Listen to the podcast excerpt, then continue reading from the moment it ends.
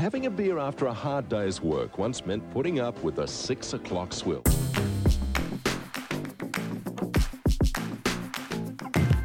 The swill is not only unpleasant, it's also dangerous. Those who like beer, and surprisingly it's still legal to like it, South Australia joins all other states in abandoning the six o'clock swill. You're tuned to the six o'clock swill, the last line of defence against the woke invaders intent on robbing us of life, liberty, and laughter. I'm Nick Cater, the convener of this podcast. Joining me as usual is blogger to the Nation and Daily Telegraph columnist Tim Blair, and making her swill debut tonight from Perth, Jenna Clarke writer with the Australian and Sky News Australia. Hello. Jenna, please make yourself at home. It's very relaxed company here. No pronouns necessary, but uh, do you mind if we call you Her Ladyship? Please, with a capital H. For those who haven't caught your show on Sky News, the front page, it's well worth catching, but it means you're pretty much across the news, right? You have to get the front pages every night and review them. So we're hoping you'll bring some of that current affairs to the show. Is it difficult? Uh, yeah, it's actually really fun. I think I've um, always been a bit a nerd for the for the news, and um, it's it's fun to get across, but it's also um, incredibly busy when it comes to the timing of when all of the front pages sort of drop, and then you sort of start seeing a theme across all of the the nation's newspapers. One thing that I've really found out that I've loved the most is all of the regional newspapers, like when you see the Gold Coast Bulletin, mm. the Townsville Bulletin, the Cairns Post, and how they just continue, regardless of resourcing issues, they still continue to prosecute and protect and and be there for their local communities. I think that's the beauty of the media right there. Absolutely, local papers are terrific resources. It's a heyday, isn't it? Always a heyday when you get a croc story on the front of the NT News. Indeed. Imagine how much bigger a croc story would be in Sydney Melbourne. That'd be fantastic, wouldn't it? Well, I, on the rare occasions you run out of real guests and you invite me along, I always enjoy it. So, so welcome to our modest podcast here. Uh, Tim, we might um, start with the goings on, the antics in the Senate, which um, the Australian Senate rarely makes news in this country, but I see it's been news all over the world today, uh, th- this week. The behaviour of the Green Panther, as we call her, the fist raising Lydia Thorpe. She um, kept that fist up, didn't she? She she wasn't going. She she had it up there all during the walk to come down to take her oath. Kept it up up in the air. And it looked. It was a pretty bad look, I thought.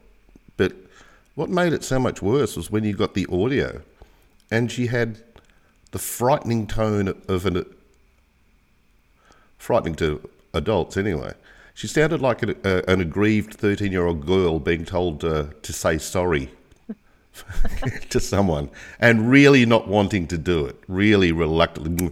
Okay, I'm sorry that I stole your lunch. and um, she accused the Queen of colonialism. I'm not sure. I'm not sure the Queen's actually actively colonised anywhere. In fact, isn't the hasn't the reverse been happening under her rule? Haven't they haven't haven't you Brits ceded a lot of territory under the reign of Queen Elizabeth II? Sadly, yes, Tim. Sadly, we've been giving away colonies at a tremendously ridiculous rate. We should, having you've given us a trigger warning, but perhaps we should listen to the real thing. Well, please recite the affirmation on the card handed to you. I, Sovereign Lydia Thorpe, do solemnly and sincerely affirm and declare that I will be faithful and I bear true allegiance to the colonising Her Majesty Queen Elizabeth II. Senator Thorpe. Senator Thorpe, you are required to recite the oath as printed on the card, so please recite the oath. I, Lydia Thorpe, do solemnly and sincerely affirm and declare that I will be faithful and bear true allegiance to Her Majesty Queen Elizabeth II, her heirs and successors according to law.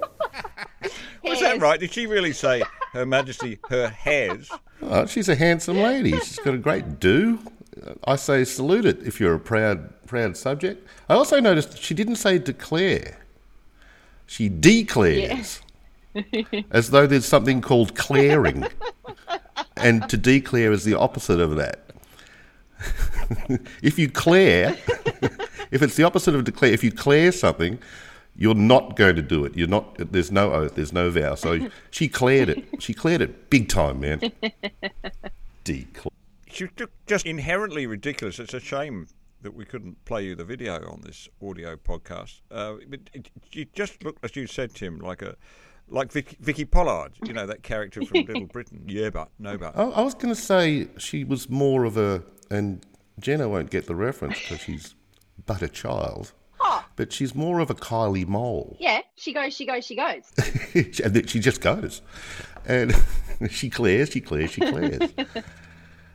there was a, a whole whole lot of Kylie Mole going on there, a touchy of Vicky Pollard's. uh, she's an amalgam of unattractive personalities. She stared at the clerk of the Senate with that expression that said, You're not my real dad. You can't tell me what to do. Yeah. And when, of course, there was a predictable reaction against her, against this absolutely absurd, absurd performance. It was a performance. She turned around and said, "Well, that just proves, just proves what I'm saying. You're all racists." You know, it, it was taken. A, reaction to her own ridiculousness is taken as affirmation of her own uh, righteousness in her view. It's a bizarre thing. Bizarre. I've got a bit of a conflicting view, gents, because I sort of I like look. It was it was immature and it was probably not appropriate, specifically when you're trying to uh, serve as a you know an officer of the of the crown, of which he's been elected to do. But I it's had like smatterings of Pauline Hanson, and when you have someone out Pauline Ah. Hanson, Pauline Hanson in the Senate, you just know that these next couple of years are going to be absolutely magical when it comes to drama and debate. So she Paulined from the left. Yes, yeah. That's that's a very good point. There's a bit of crossover happening there. I wonder how I wonder how well they get along in the upper house. Yeah. She declares herself, of course, to be Indigenous. She lives in Collingwood, that plush inner city suburb in Melbourne. And she's in the Senate, where she earns a, a salary of 210 something thousand dollars a year, plus perks. But she's only there apparently in order to infiltrate the colonial project, she said on one occasion. That's a pretty good salary, isn't it, for infiltrating the colonial project? You think it should attract a little less than that. She also doesn't believe the Senate's legitimate. So, bye, I guess. Yeah. Yeah.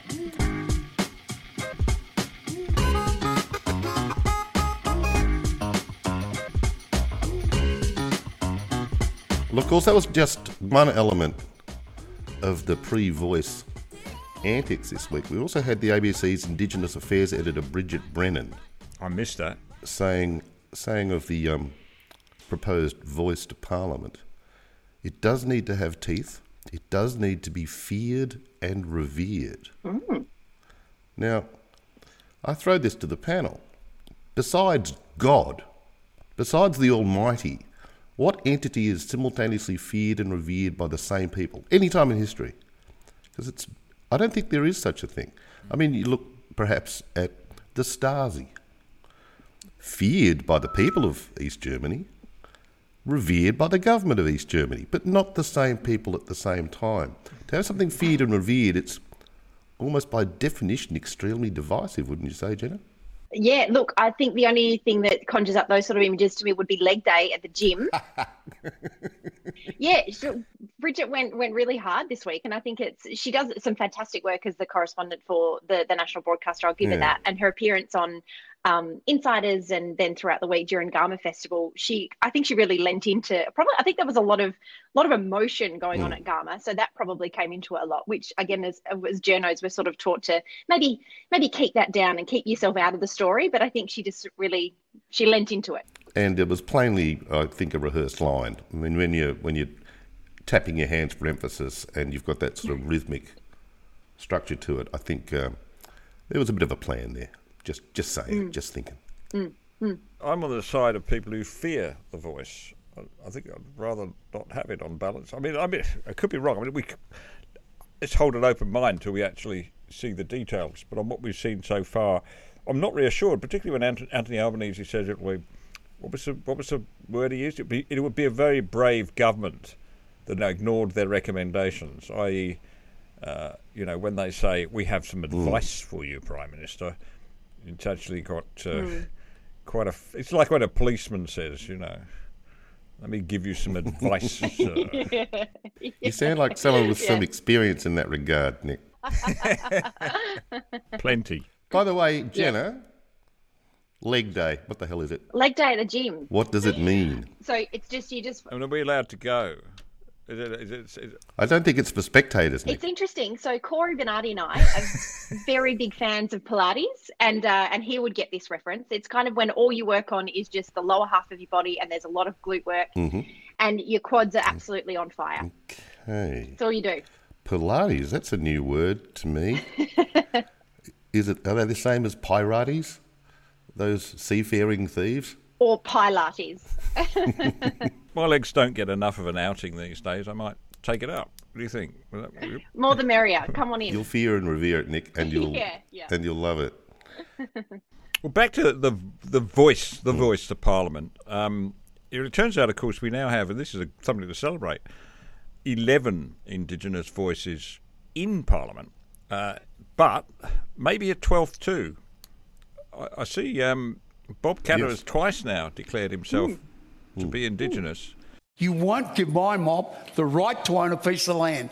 And, and, and we were almost annihilated as a race of people, we Australians. I, mean, I, I come from Cloncurry and I'm dark. I'm one of the Curry mob, you know. And we made a hell of a bad mistake 250 years ago letting you white fellas in. When the National Indigenous Times listed the Indigenous senators, they didn't include him, Well, that's a bit unfair if he identifies as Indigenous. which I thought was rather mean of them. Yeah, it's. Uh, I was speaking to the father of the house in Canberra last week, and he kept referring to himself as Indigenous. And I tried to pull him up on it, and he didn't really answer it, you know, directly. Sorry, sorry, we're talking about Bob Katter now. Look, there was. Uh, that we're putting a video of, of the chat, so he was too busy eating fr- a freeze dried mango at the time. But he kept talking about because I was asking him about obviously his 30 years in in in Parliament, and he said he feels like a failure because he hasn't done enough for my Indigenous brothers and sisters. And so I was like, okay. And then he just kept talking about it, and he said, you know, these people are my friends, they're my family. They're um, I played footy with them, I fought with them. We are we are one. And I was like, okay, okay, that's that that's fine. And I said, well, Bob, I think it doesn't really matter what you're going to do, you know, previously, but what are you going to do for the next couple of years while you're here? And he's adamant. There's this one bugbear of his that he couldn't get. Um, a an indigenous community, a market garden set up in his electorate, and that's one thing that he wants to get through. That was that was over twenty years ago, so he's adamant that he wants it done. That's, that's admirable. But um, we've got to start a campaign up for, for Katter recognition here. I think one positive step would be that we refer to him as Uncle Bob Katter. So you're not really Indigenous until you're an uncle or an aunt. These are these are the preferred honorifics, aren't they? So maybe we should. Uncle That's Bob is uh, is uh, will um, finally achieve the recognition that uh, that he deserves. Maybe we should get him on this show each week to do the Welcome to Country. Do you think? Yeah, yeah. He can sort show. out his reparations by paying himself. The story goes that he he's actually his ancestry is actually Lebanese, I think, and that would disqualify him to be Aboriginal, but not so apparently. Uh, you you may have come across the case of Love versus Thoms in the High Court. Uh, in the Love versus Thoms case, a gentleman by the name of Shane Montgomery, who's uh, alleged to be a member of a bikie gang, and a New Zealand citizen, a Maori, was about to be deported for his alleged criminal links. Uh, he went to court and claimed that as an Indigenous person, as an Aboriginal, he could not be deported. Uh, and he came up with some t- certificates to say he'd been culturally adopted as an Aboriginal. Well, the High Court, in one of its rash moments, agreed and said, well, he'd no longer be deported. Uh, but because the, uh, the implications are quite incredible. I mean, anybody could declare, basically, if you can become culturally adopted by an Aboriginal community, it puts you above the immigration law. It's perhaps what I should have done early on instead of going to all the trouble of getting citizenship. I should have just got culturally adopted. And the previous government was quite sensibly appealing this decision, but on the quiet, Mark Dreyfus, the Commonwealth, the new Commonwealth Attorney General, has dropped the appeal. So this is now it. The president says you can find somebody who take you on board as an Aboriginal. No need to worry about visa requirements. Nothing anymore. The immigration law can't touch you. This this could add another layer of complexity to how people identify because I think Rita Panahi was talking the other day about in Victoria you can get your birth certificate changed to reflect your change of gender. So you can go from being a he to a she or the other way around. This doesn't apparently require any surgery or it doesn't have to be signed off by medical, it's just how you identify. But apparently, as Rita explains it, you're able to change back as well, depending on your whim. You've got one shot at it every year. It's an annual event. You can switch oh, switch over. Only once a year, Tim.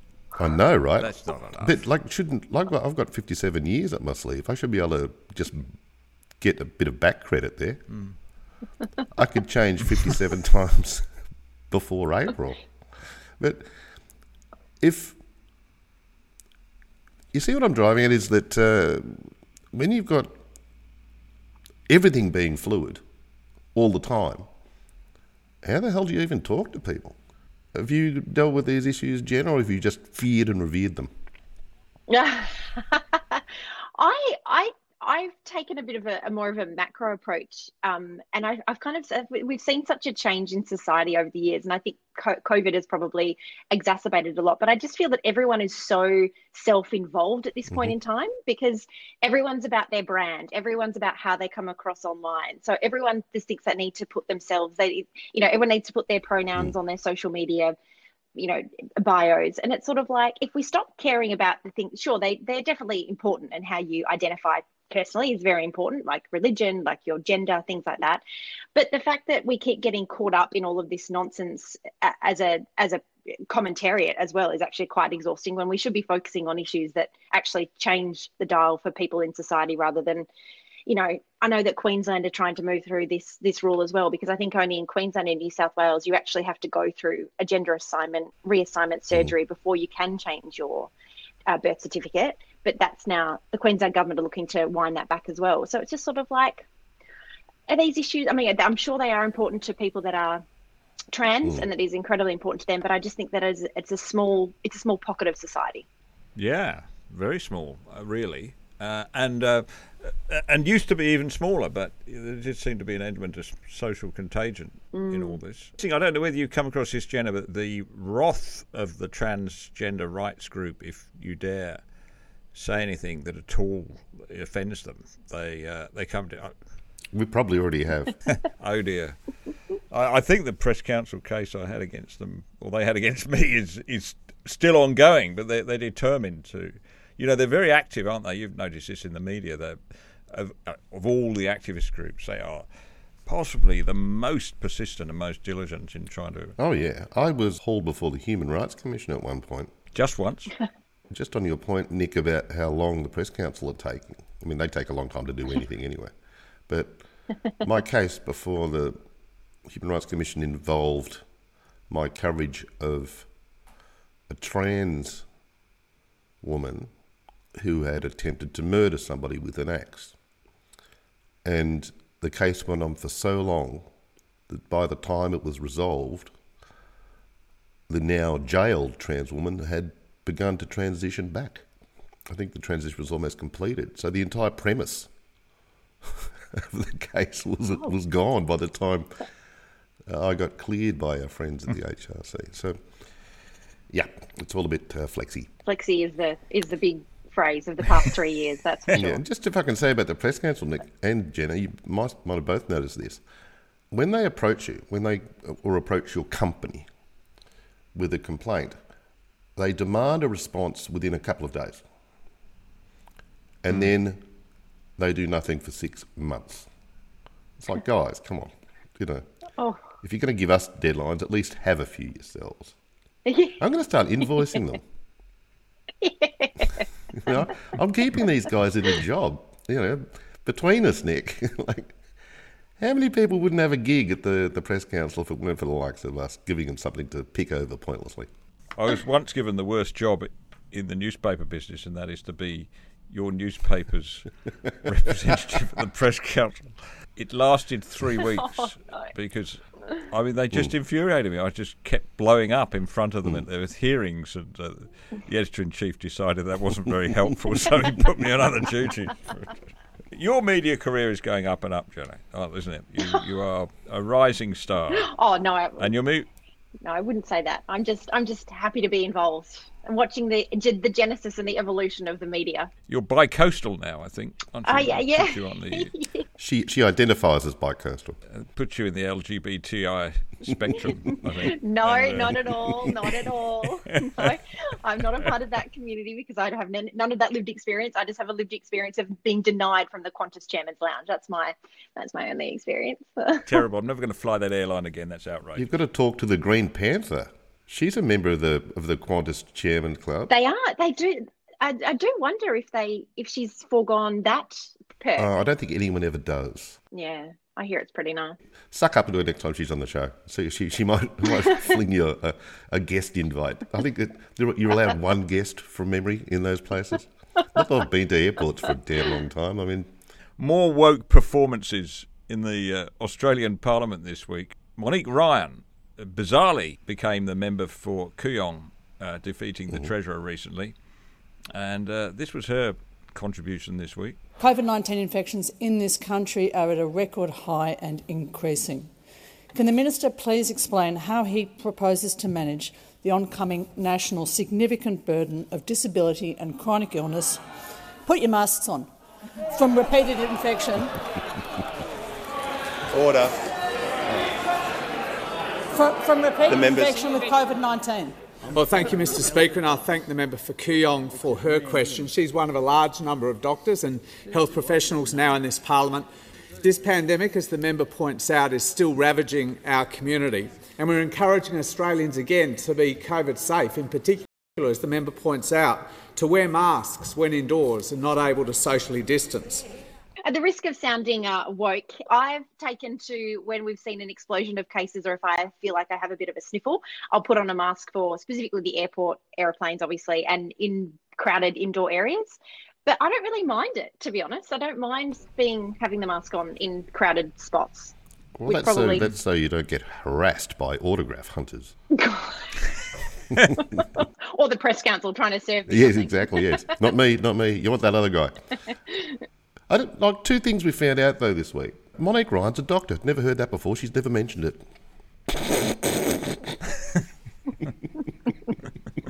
Not even once. She's a shy one.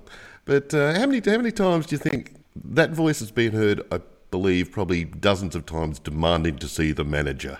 Oh, You know, she's got. There's a lot of Karen happening in that attitude, isn't there? she's one of them Karens. The other thing we learned is that one of her fellow teals, Sophie Scamps, it's not pronounced Scamps. It's pronounced Scomps, which sounds like the best ska punk band in the history of music. yeah. Like, you know, Yeah. how'd you get a broken nose? Yeah. Oh, I got an elbow in the face in the mosh pit at the Scomps. Scomps. So I, I googled it, and there there actually is a band called the Scomps, but it's just like it's a family, a little bunch of kids who call themselves the Scomps. It might be their surname as well, but uh, just, I prefer scamps. It sums them up better than the teals. it sounds impish and fun. Impish, yeah. But they're not impish of fun. They are anything but impish of They are scamps. fun. They are the Puritan Party. Put your mask on. It's an extraordinary thing, actually. I was in um, Canberra at the start of the week, and um, you don't get this picture from uh, Question Time because they're all close up shots. But when you sit back, there is a s- partisan divide over mask wearing, which is remarkable. Everybody on the government side is wearing masks, and mm, virtually nobody that I can see on the opposition side is bothering with masks. And of course, the Teals claim to be independent; they claim to be in between the two, but the wearing of the mask, I think, identifies them very firmly in the government's camp. Well, if you're really more than anything If you'll they've notice, said. the colour is teal. There's a bit of a clue. yeah. Teal, the These teal. despised face nappies. Oh man, I hate them so much. It, it is the ma- the MAGA hat of the left. It isn't is. in the US. It does speak to. It speaks to virtue. Are you a mask wearer, Jenna, or do you prefer to go free face?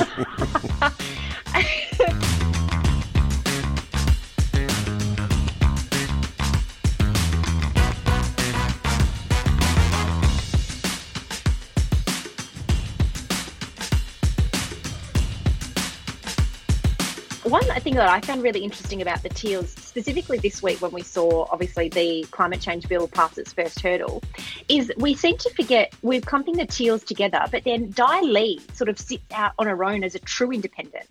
She hmm. abstained, obviously, from the vote, and Yeah. she's a mira- like a miraculous woman, and her success in Fowler is just is is is wonderful. But it's just I just find that divide is going to be really interesting in the next in the next couple of months. I think. One independent versus the party that is the Teals, you mean? Yeah. Because, I mean, they basically gave up this week even pretending to be independents when they all independently, just spontaneously decided they were all upset about detention of refugees Mm. in the same session of Parliament, the same day. Mm. Every single one of them independently, not having communicated to each other. Perhaps telepathy is their gig. But they all, all, all six of them, bingo bango, were all up in arms about this. Stop, and I think um, one of the one of the scomps might have been Zoe Zoe Daniel. She put up a social media post about this this miracle of uniformity, and she just referred to today uh, several several backbenchers raised their concerns about um, refugees in detention. Several backbenchers. Selling yourself a bit short there, isn't she? Just a little bit. Fair enough, Tim. I think to define a party as somewhere where everybody agrees absolutely on the same subject is completely misleading. I mean, actually, the definition of a political party at the moment, Where there's disputes. the Liberal Party in New South Wales, is absolute disagreement, being at one another's throats, believing completely opposite things. These independents have a greater uniformity of view than either of the major parties. Yeah. They're the only party in the country that doesn't have factions. None at all. But that will change. Yeah. That will change because not being sexist, don't want to don't want to go down that path. But I think that group might there might be one or two elements within it that turns on other elements. Just just prediction. Maybe, but I think what you're seeing there is is reflection of the fact that the real divide in Australian politics is no longer left right, Mm. blue collar, white collar, Mm. city, country, whatever. It is Mm. woke, non woke, and both major parties, you know, where the, where they are divided most seriously is on woke questions, Mm-hmm. climate change, perhaps, transgender, other related issues they get hot under the collar about. Whereas, of course, the Teals are undeniably the the, the absolute wokest of the woke party. They're, they're, they're, they're therefore unified. I wonder whether that's it, and whether, in the end, the only way to, to properly divide Parliament will be along those lines. Put your mask on. Or make sure you're wearing a tie at the very least. you know, but there's there's always there's always clever people who can work around the woke woke strictures, or or basically any government limitations. There was a great case this week, or last weekend rather, in Texas, Houston, Texas. As with all Texan cities, unlike the rest of the state, uh, Houston is very Democrat, a Democrat mayor who doesn't like guns, and they thought they would have a miniature version of our Australia's uh, gun buyback scheme.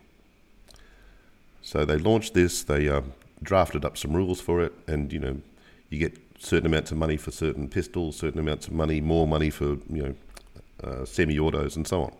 They weren't specific enough though in drafting these rules. So clever Texans, and there's a lot of them, fired up their 3D printers at home, and at a cost of just three dollars a piece, rattled off dozens and dozens of plastic but functioning pistols. And then they showed up and said, "Give me the money." they just made them so they could hand them in. One guy showed up with a whole box of them, like sixty or so, and they had to give him four and a half grand. Oh my lord. the key is you've got to be careful in the wording. You've always got to get the wording right. And they just thought, well, guns are guns. Aha, okay, well, let's make something. They've closed that loophole now, but they, you know, to their credit, they honoured the deal. They realised that they'd been made fools of. They handed over all that money, which is which you, you can buy a lot more guns with. bit like a Bonnie and Clyde movie, isn't it? This is a stick up. Hand over the money. Oh wait, Yeah. Had a go. it it hasn't finished printing yet. Just just, just wait a second, and done. Okay, Oh, now yeah. hand over the money. yeah, yeah. It also sounds like an episode of Veep as well. Everything's like Veep these days. Everything is like I mean, Kamala Harris. Really, the script writers at Veep would have knocked back her speeches as unbelievable and, and you know comedically excessive and just who no real vice president would ever say anything as dumb as that. And they're like mm, let's see hold my beer says uh, kamala. Yes. But it's funny thing i just want to talk about guns in the us sometimes if you're in maybe a bar in california or new york some of the sort of more anti-gun places and they'll hear an australian accent and they'll say oh we should do what you guys did and you know the big gun buyback you guys are great. You led the world with the buying back the guns. And they're really enthusiastic about it until I point out just what that would cost in American terms. So Mm, mm. in Australia, we spend about half a billion dollars taking 650,000 rifles and firearms off out of circulation. That's about 20% of our entire armoury in Australia. 20% of firearms in the US is about what 800 80 billion 80 sorry 80 million firearms they've got about 400 million there's more more firearms than people hmm. You're putting money before human lives, Tim. That's callous. Callous. That- yeah but that's 60 billion dollars right if you invested the same amount as Australia relative to to their amount of guns you want to take 20% of rifles and firearms out of uh, circulation well you're going to spend 60 billion dollars and you know what you're going to have at the end of that 320 million guns still out there so Yeah. you point out the scale of it and they kind of back away a little bit from the whole let's go down the australian path They count money and economics in a different way there now, don't they? I, they just publish apparently, a yeah. recession is no longer two quarters of negative growth. yes that's that's not official anymore it's nonsense What used to be called the Build Back Better bill apparently now is called the Inflation Reduction Bill. strange claim that by spending more government money, they're going to reduce inflation. I don't know what Milton Friedman would have said about that. It doesn't seem to make sense to me. And uh, what used to be called the Advanced Dementia Ward's now called the White House, which is a funny change in name, isn't it? Really stretching it for that. American diplomacy this week, or Cold War diplomacy, took a new term when Nancy Pelosi took a a flight with a pilot who apparently didn't know where the hell he was going. I saw the you saw the flight tracker just weaved all over the Pacific. Maybe Nancy's husband was the pilot. He's got a bit of a weaving uh, weaving habit, hasn't he? According to the police reports out of California. But eventually arri- landed in Taipei to the outrage of the Chinese government. I, I personally didn't see what it had to do with them, but we kind of agree with that bit, don't we? That if the Chinese government says, we don't want you to do this, you do it. You Mm. just do it out of Yeah. like a bit like Lydia Thorpe would be, you know, to an order from her. We should send her to China. what a delicious. the, Wow, that'd be that'd be great. She would not. She She, would wouldn't. take their, their crap at all. And we wouldn't have to I take love her back because they'd jail her for 30 years. Yes. no, they'd be they'd be urging us to take her back, and we would refuse.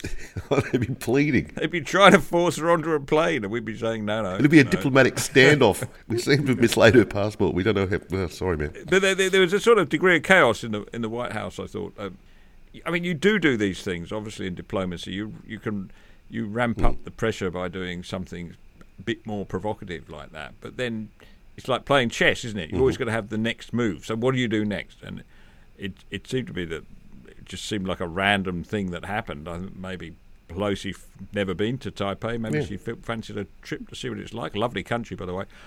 But no rhyme or reason. I mm. don't think that would have happened under Jim Baker at the uh, White House, would it? You know, with, when Ronald Reagan was mm. ruling the roost and Jim Baker was keeping some sort of order on proceedings. I have a Jim Baker story to tell you actually later on, but anyway. Better if there was more of a purpose to it than just a photograph. And a, and a sort of a couple of lame press conferences or whatever she did. Mhm. If there was some, uh, you know, trade deal or something like that, or some sort of um, memorandum of understanding or something, something with a couple of signatures on it, you know, more than uh, Mm. more than was accomplished. Because yeah, it looked like just a, Yeah. A sort of a one-step arrangement, and then Yeah, what's your follow-up? Nope, nothing, no second move. You got anything to add? Otherwise, I can tell my Jim Baker story, which is Love a Jim Baker story. Please. James Baker. The, the man who ran Washington. Yeah, we, we've all we've all had a bollocking from time to time from a from a superior, but Ooh. nothing like this. There was a, a bloke called Stockman who was an economic advisor to uh, to the president who said something rather careless to the Atlantic, uh, which appeared in print and embarrassed the president. So Baker, this is from H.W. Brands' biography of Reagan. Baker summoned him for a chat. Oh, oh. Stockman had frequented Baker's office during the nine months of Reagan's presidency until it had become familiar to him, even comfortable. Today was different. A different James Baker was sitting two feet away. He plunked himself down on the chair without saying a word. His whole patented opening ritual had been completely dispensed with. No off colour jokes, no casual walk around his big office before he sat down. This time it was business, and his eyes were steely cold. My friend, he said, I want you to listen up good. Your ass is in a sling. All the rest of them want you shit canned right now, immediately, this afternoon. If it wasn't for me, you'd be a gone already. But I've got you one last chance to save yourself, so you're going to do precisely and exactly what I tell you. Otherwise, you're finished around here. You're going to have lunch with the president. The menu is humble pie. You're going to oh, eat every last mother effing spoonful of it. You're going to be the most contrite son of a bitch this world has ever seen. Baker asked him if he understood. He nodded. Baker stood up to let him know the session was over. Stockman headed for the door. Baker fixed him again with his cold eyes. Let me repeat something in case you didn't get the point, he said. When you go through the Oval Office door, I want to see that sorry ass of yours dragging on the carpet. D- didn't mess around, did he? James Baker them. Oh God, I just I read his um the man the man who ran Washington over um the summer holidays. What a force! There were quite a few back in the day. There was a guy called Lee Atwater who was fairly forceful. Uh huh. It was just uh, an alpha male kind of period in American politics, I guess. Yeah. Um, and that probably continued right up until uh, and throughout the Clinton years as well. He had some mm. fairly irascible entities in his administration. So uh, it's a little little bit softer and gentler. At least at least the public image is a little softer and gentler now. Yeah, yeah. There kind of isn't any. I mean, I think when we had like mm. Trump, because there were yeah. so many chief of staffs, it did. There wasn't that continuity and there wasn't that one. Yeah. Focus. Whereas, and then now you wouldn't even. I wouldn't even know off the top of my head who Biden's point guard is. This, oh, that's terrible. But it's it's a nurse. It's a nurse. how has he got? I don't know, understand how many times has he had COVID in the past two weeks? It feels like he's had it and just keeps. COVID, COVID's such a prankster. It, like it makes fools of people. Yeah. So Biden, after his first bout, gave a press conference and said, you know, Trump had COVID. He ended up in hospital in serious condition. Well, I had COVID and I worked yeah. all week. So yeah. Yeah. And then two days later, COVID's gone. Oh, really? You think you beat? You think you're going to beat me, old man? All right. Well, here's another dose of the COVID for you, pal. But I've got a have got a niece who had it twice within five weeks. So Biden even beat her. I thought wow. she had a rapid turnover from it, but um, wow. no, Biden, uh, Biden, Biden's beaten everybody. He's got maybe he's got double COVID. Yeah. Can you get it like double pneumonia? like one in each lung. That's horrible.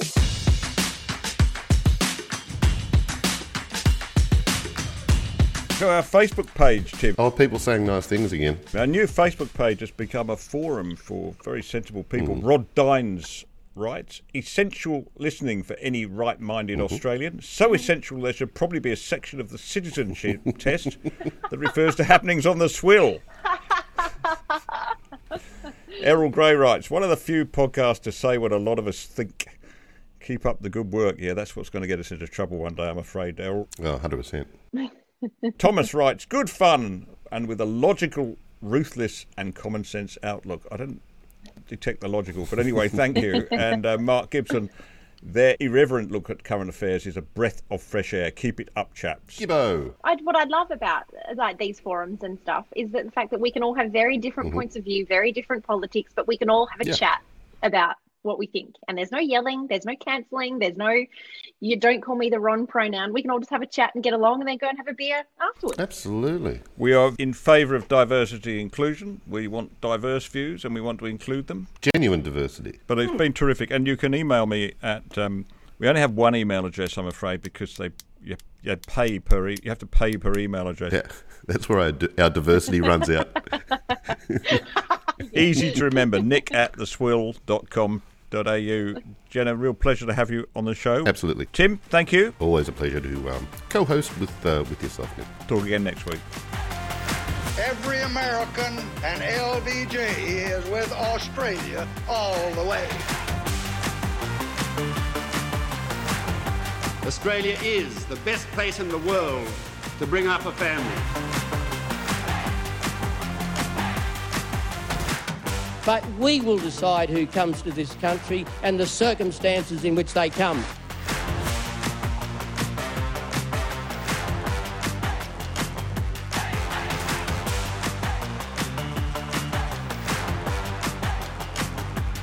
How good is Australia?